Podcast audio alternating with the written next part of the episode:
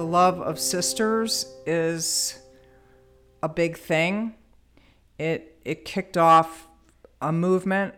You know, I think the legacy for Project ALS is not just a blind hope, it's hope based on aggressive, rational research. It's the only way we're going to get there. And uh, we're committed to that to the end.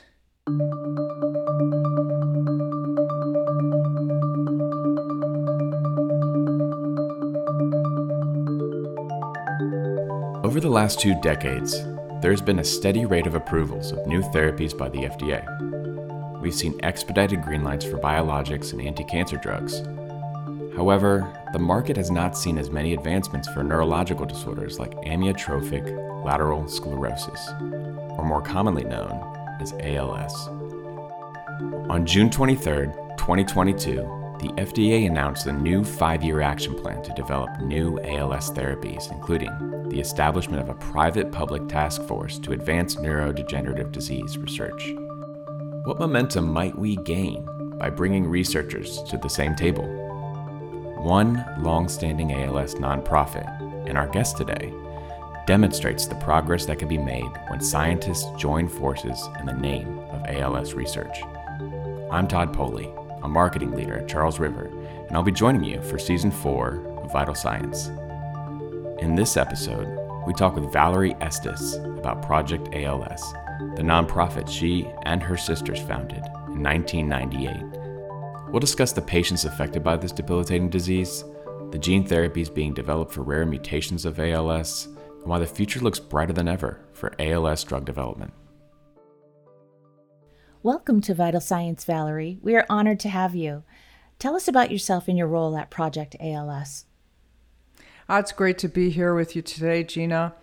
Um, my role with Project ALS is as a co founder. Uh, Project ALS started as a non-profit 501c3 back in 1998 when my sister Jenifer, who was 35 at the time, was diagnosed seemingly out of nowhere with ALS. Um, and so my sisters, Meredith, Jenifer, and I, uh, we were actually about to go into business together.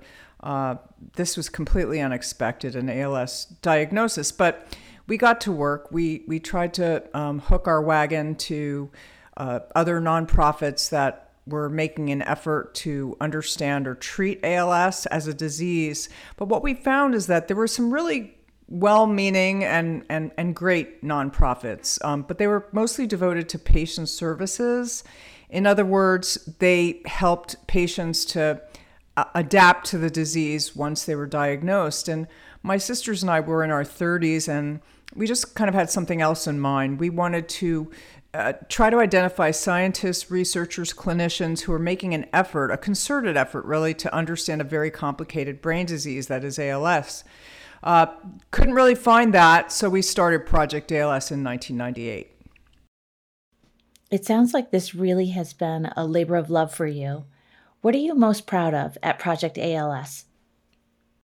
You know, Gina, I'm most proud of, you know, that love. That love is an actual fuel for discovery. Um, the love that my sisters and I had and that we will always have has really been at the heart of really some significant scientific discovery. Um, a lot of uh, progress has been made toward our ability to understand ALS and in relation other neurodegenerative diseases like Alzheimer's, Parkinson's, and Huntington's. So it's really what really stands out to me, Gina, over the years, and it's now been 20 something years. My math is not great, uh, but but that love has driven this effort, and um, I, I think that's my takeaway forever. That's great. That's very uh, heartfelt and, and special. So, Project ALS's mission is to identify and fund research that will lead to the discovery of a new treatment for ALS. And I think the perception of an ALS patient is the most you know prominent is Lou Gehrig or older white males, but that's not always the case. Who are the patients uh, that suffer from ALS? The people who suffer from ALS uh, range in age from late teens, sometimes even early teens, in, in particular uh, genetic mutation driven ALS, to older age. Um, I think you hit the nail on the head. I think that ALS has been perceived as an older white man's disease. Um, but in fact, if you think you really go back to the actual history, Lou Gehrig was only 37 when he was diagnosed. Um, but but there are many young women, for example, who are diagnosed with ALS. People in the primes of their lives, young men and women uh, from a diversity of backgrounds. So I think a proper census of the disease has not been taken, uh, if ever, not in a while, not in a long, long time. So there are lots of misconceptions about it, uh, but it strikes young and old, adults of all ages, I would say. Interesting. And as part of your work, um, how have you seen the ALS community work to increase awareness about the disease recently? Well, I think the ALS community is starting to come together as never before. And I would say awareness of the disease as a, a critical health issue uh, is at an all time high. I think that one of the things that Project ALS hopes to get across, you know, we're working to do this, and it's a tough message, but that the true hope for ALS is actually in the research. Um, you know, we can advocate for for legislation and, and other things, uh, uh, and, and and that's so so important. But what we want to do at Project ALS is to communicate to people who've been diagnosed, the people who love them, but but to everyone. You know, unless we advance brain disease research uh, aggressively and rationally, and now, uh, a lot of people we know and love are going to, to perish. Um, which is un-American and we can't stand for it. So my my excitement is that awareness is at an all-time high and my wish is that in the next couple of years we're able to infuse that awareness with this um, respect for for for research to go forward faster. ALS research saw a boost in federal funding due in large part to the advocacy of ALS organizations like Project ALS. ALS advocates helped increase the Department of Defense's ALS research program budget from $10 million in 2019 to $40 million per year in 2021. While this is a notable increase, it does not cover the many pilot projects that go unfunded by the National Institutes of Health each year. As the world's first ALS nonprofit organization focused exclusively on research, Project ALS has raised over 110 million to fund ALS research programs at leading academic institutions, including Harvard University, Columbia University, UCSF, and the Salk Institute, which have made significant progress toward a cure for ALS.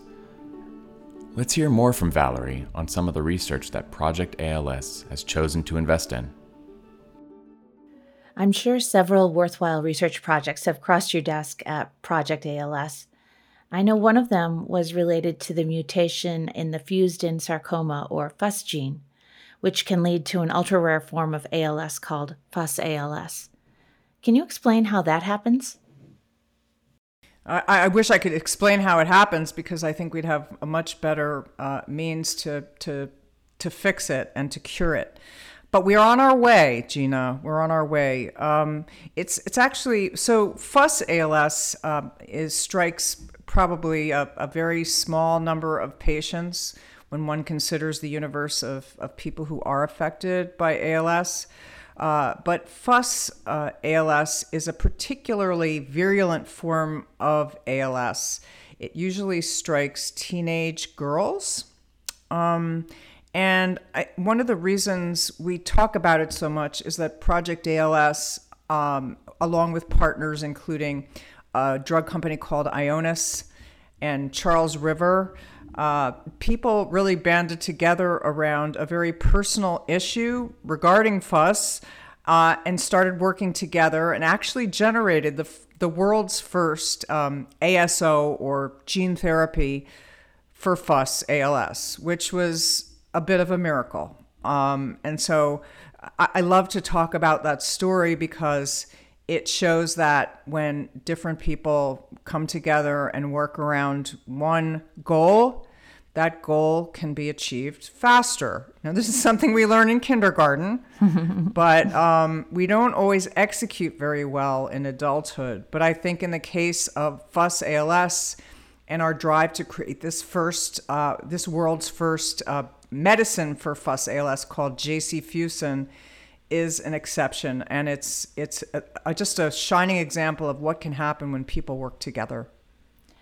That's an amazing example and an incredible story.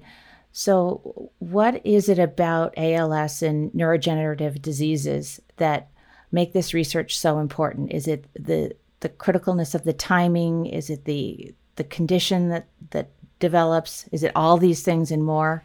What is that yeah. from your perspective? You know, it's a great question. Uh, what makes ALS so important and neurodegenerative diseases related to ALS so important for us to pay attention to is the fact that uh, the brain is the last frontier in human health. Let's think about this. Um, cancer, uh, heart health, um, reproductive health. We've made so many breakthroughs over the last hundred years in these areas, and yet brain diseases such as ALS have gone untreated, definitely uncured. And and the truth is, Gina, is that as our population ages, more and more of our population will be diagnosed with a neurodegenerative disease. So, unless and until we come to a deeper understanding of how the brain works, let alone what we should do to fix a brain that's not working properly, um, we're going to see lots of death and destruction. So if that's not a motivation, I don't know what is. Absolutely. And you've shared a great case study of how impactful scientific collaboration can be. Are there other ways in which Project ALS has transformed the ALS research landscape? Project ALS, I think when we founded as a nonprofit in 1998, we set out to do things in the way that made the best sense to us as sisters, Jenifer Meredith and I. Um, we didn't consider it radical at all. We just thought that if, if we could go out and recruit the world's best scientists, researchers, clinicians um, to ALS um, and to discuss the problem and to start working on, out strategies toward understanding what makes a brain healthy and then what makes an ALS brain go wrong, um, that that was going to be a good start. But it turns out, you know, over the last couple of decades, we've seen this culture shift that a lot of people who focus on other diseases of the brain and the body have now come around the table um, to work on Project ALS focused uh, uh, experiments and, and develop uh, therapeutic strategies that were just a pipe dream in the late 90s. Project ALS has bolstered the work of some of the brightest minds in neurodegenerative research. This includes Dr. Neil Schneider of Columbia University, who worked on the leading edge FUS ALS treatment, Jacifusen.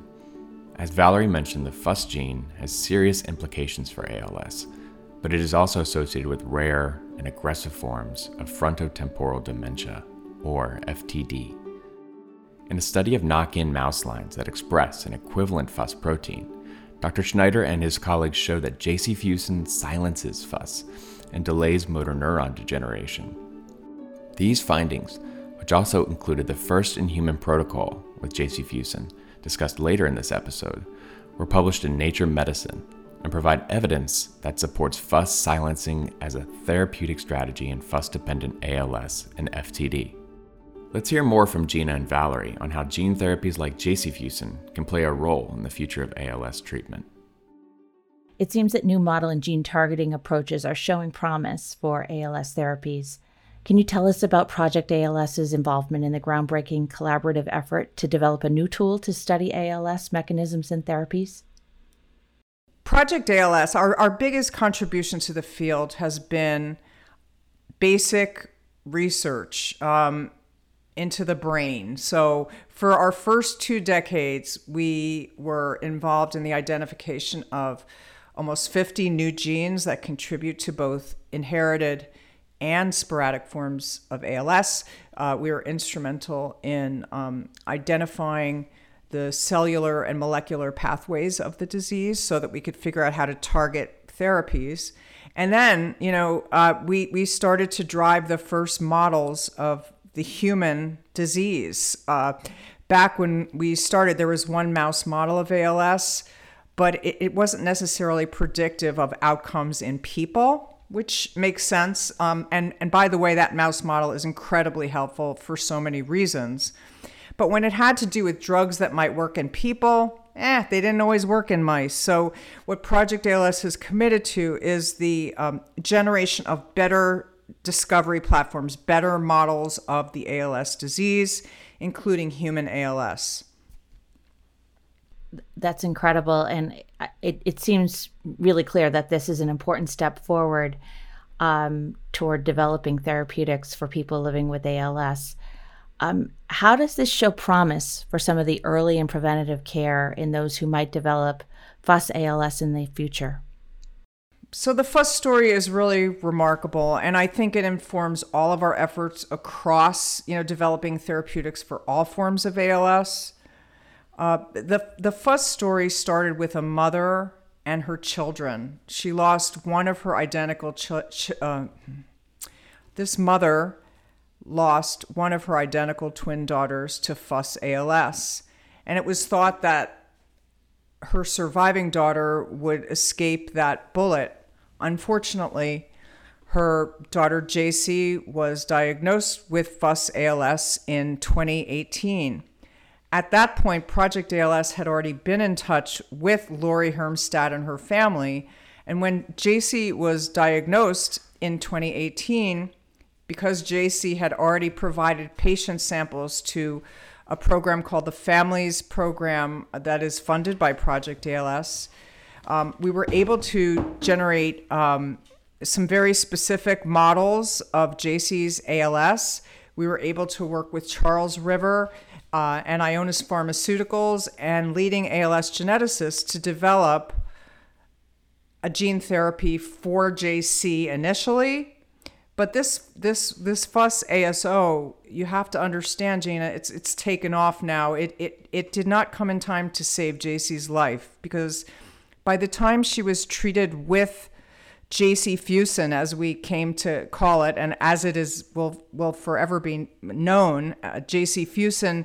Um, although Jaci had 12 infusions of this novel uh, gene therapy or ASO, she passed away from ALS. Um, and and one of the ideas there is that unfortunately she uh, tried it when she was too late into her disease, but based on her contribution and sacrifice and the love of the Hermstad family and Project ALS and Charles River and Ionis and, and world renowned geneticists, other people now with FUS ALS are beginning to benefit. So, um, FUS, uh, Jacifusen is now in a phase three trial all over the world for patients with FUS ALS.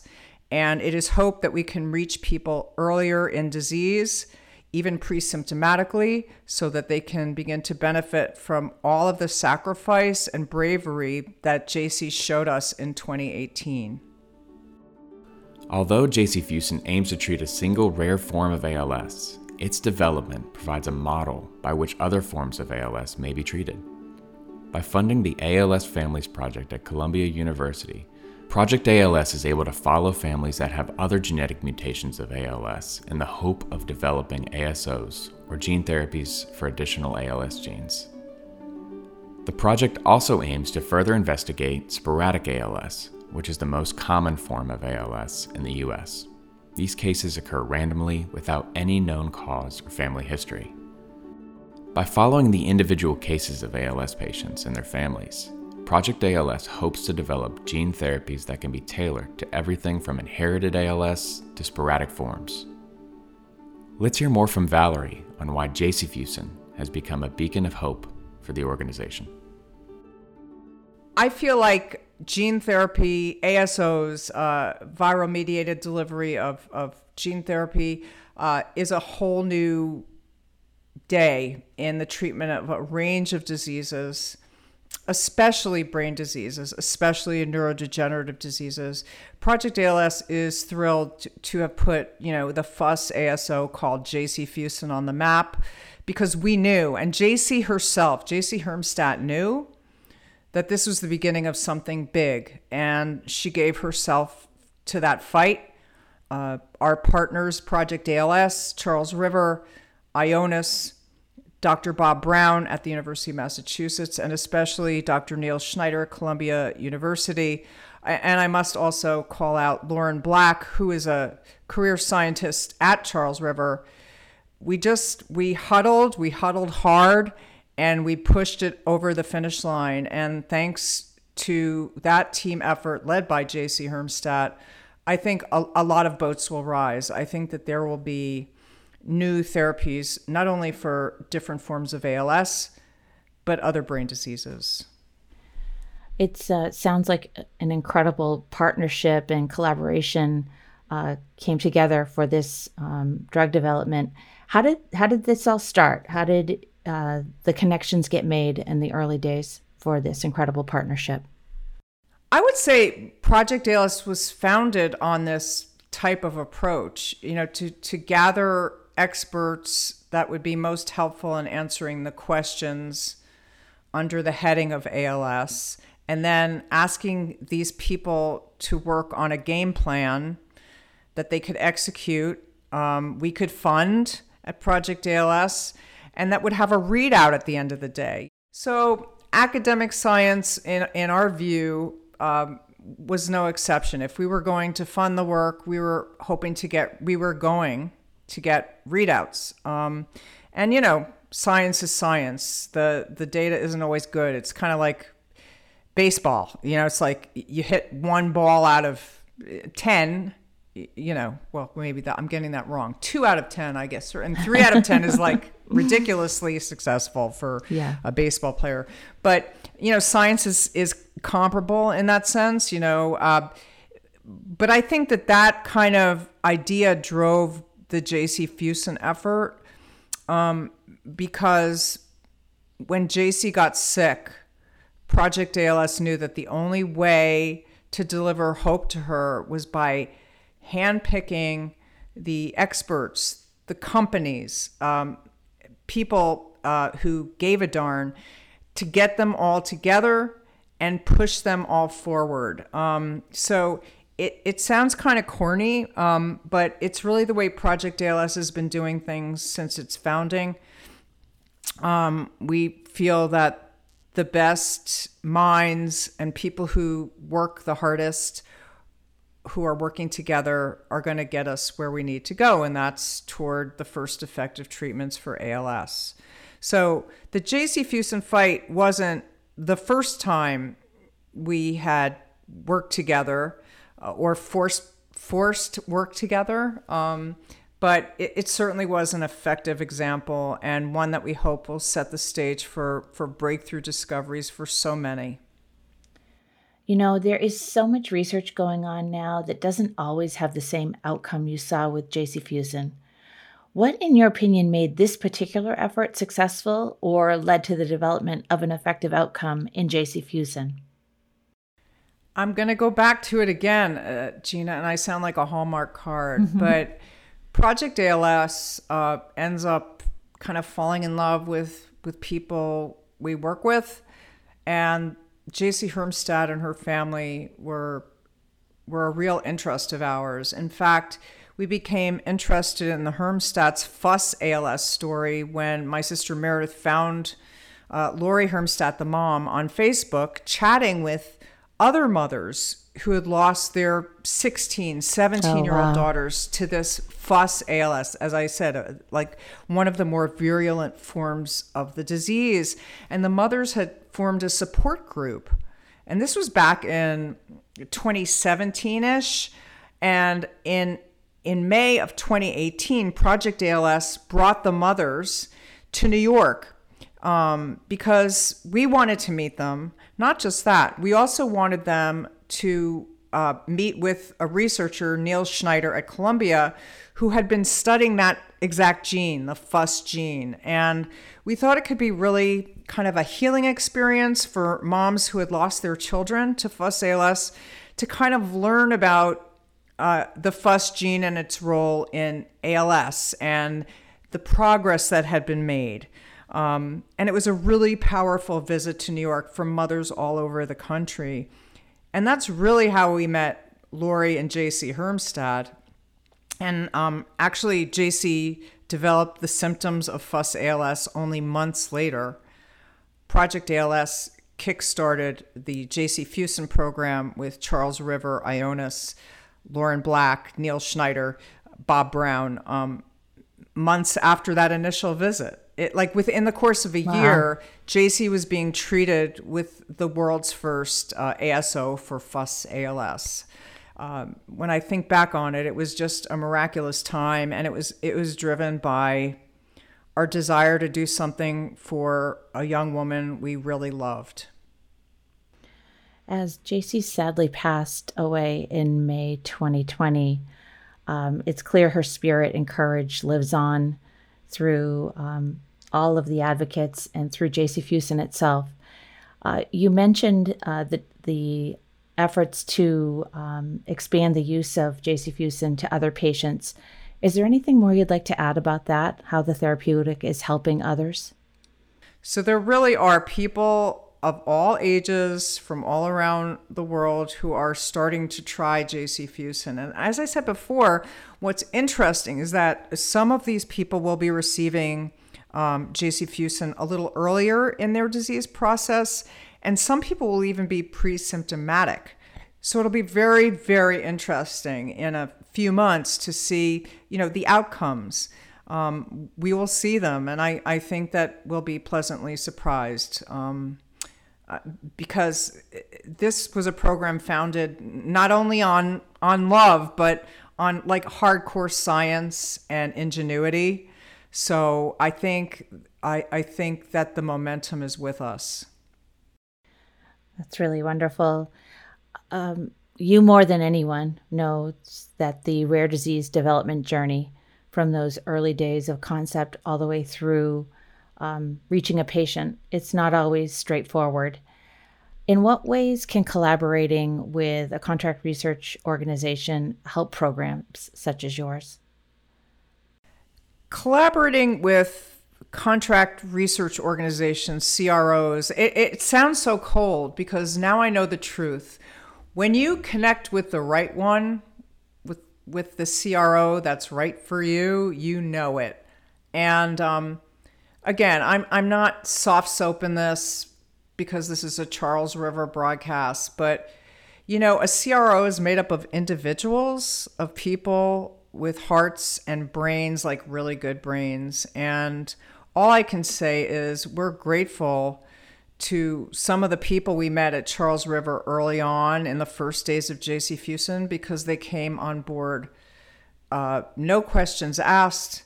Uh, Dr. Lauren Black uh, really pulled it together, not only for Charles River and representing Charles River, but she had already had rare disease experience with the Food and Drug Administration, representing, um, you know, patient uh, some drugs for for patients who are were affected with other rare diseases.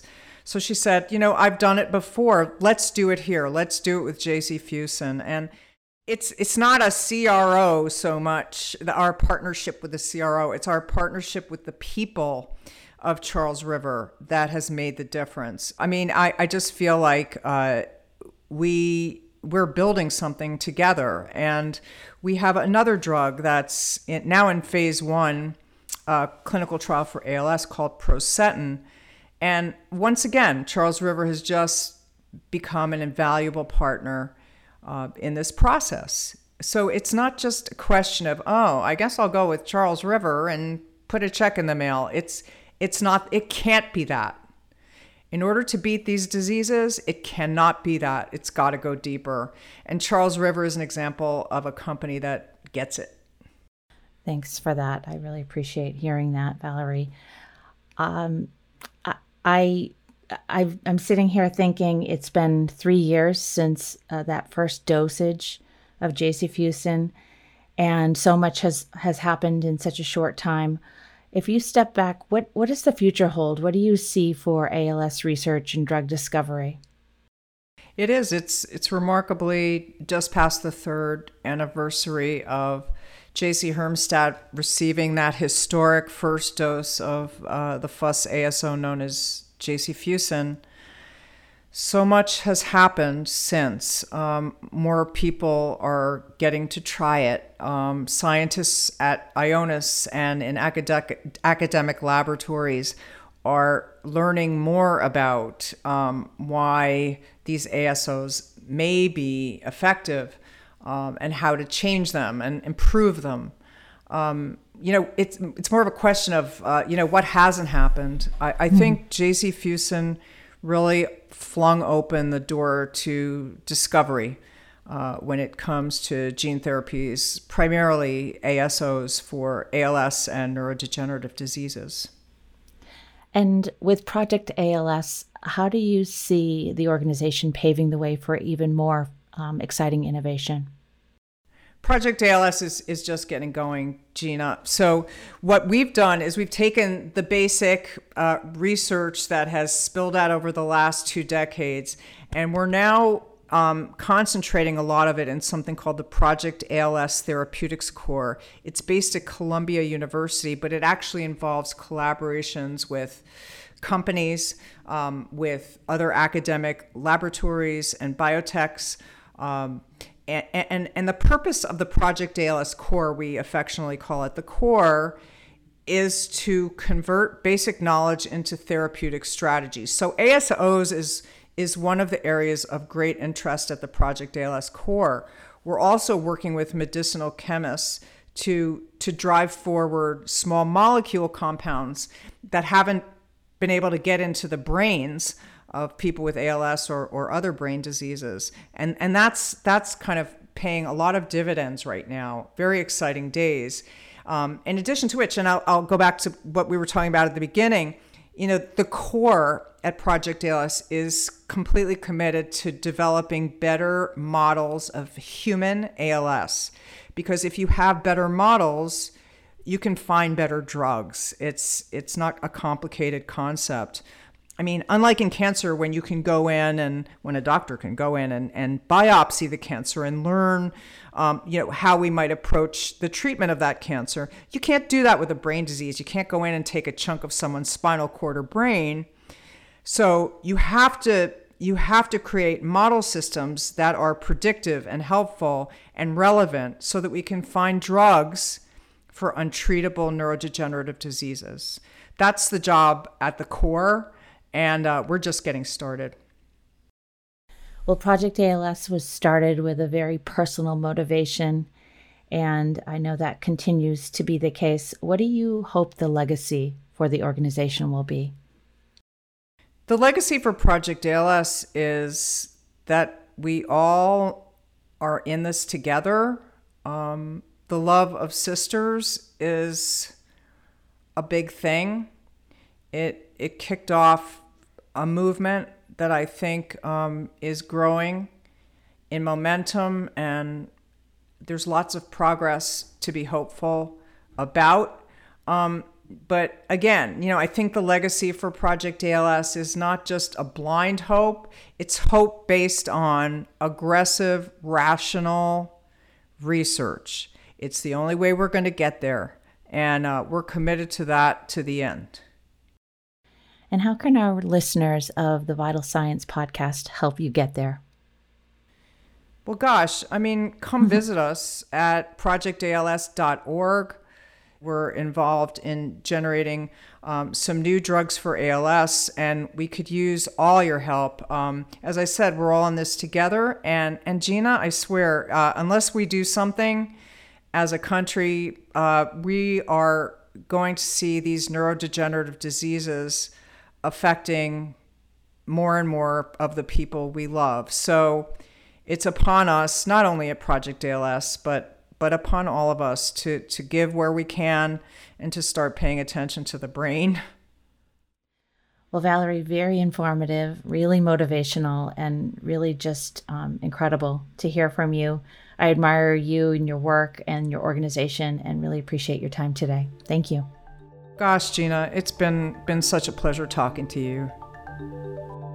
Valerie Estess is the co-founder and director of research at Project ALS. For more information, please visit projectals.org. We look forward to sharing more leading edge science with you in our October episode, the second in our rare disease series, when we welcome Rich Horgan, founder of Cure Rare Disease. I'm Todd Poley. Thanks for listening.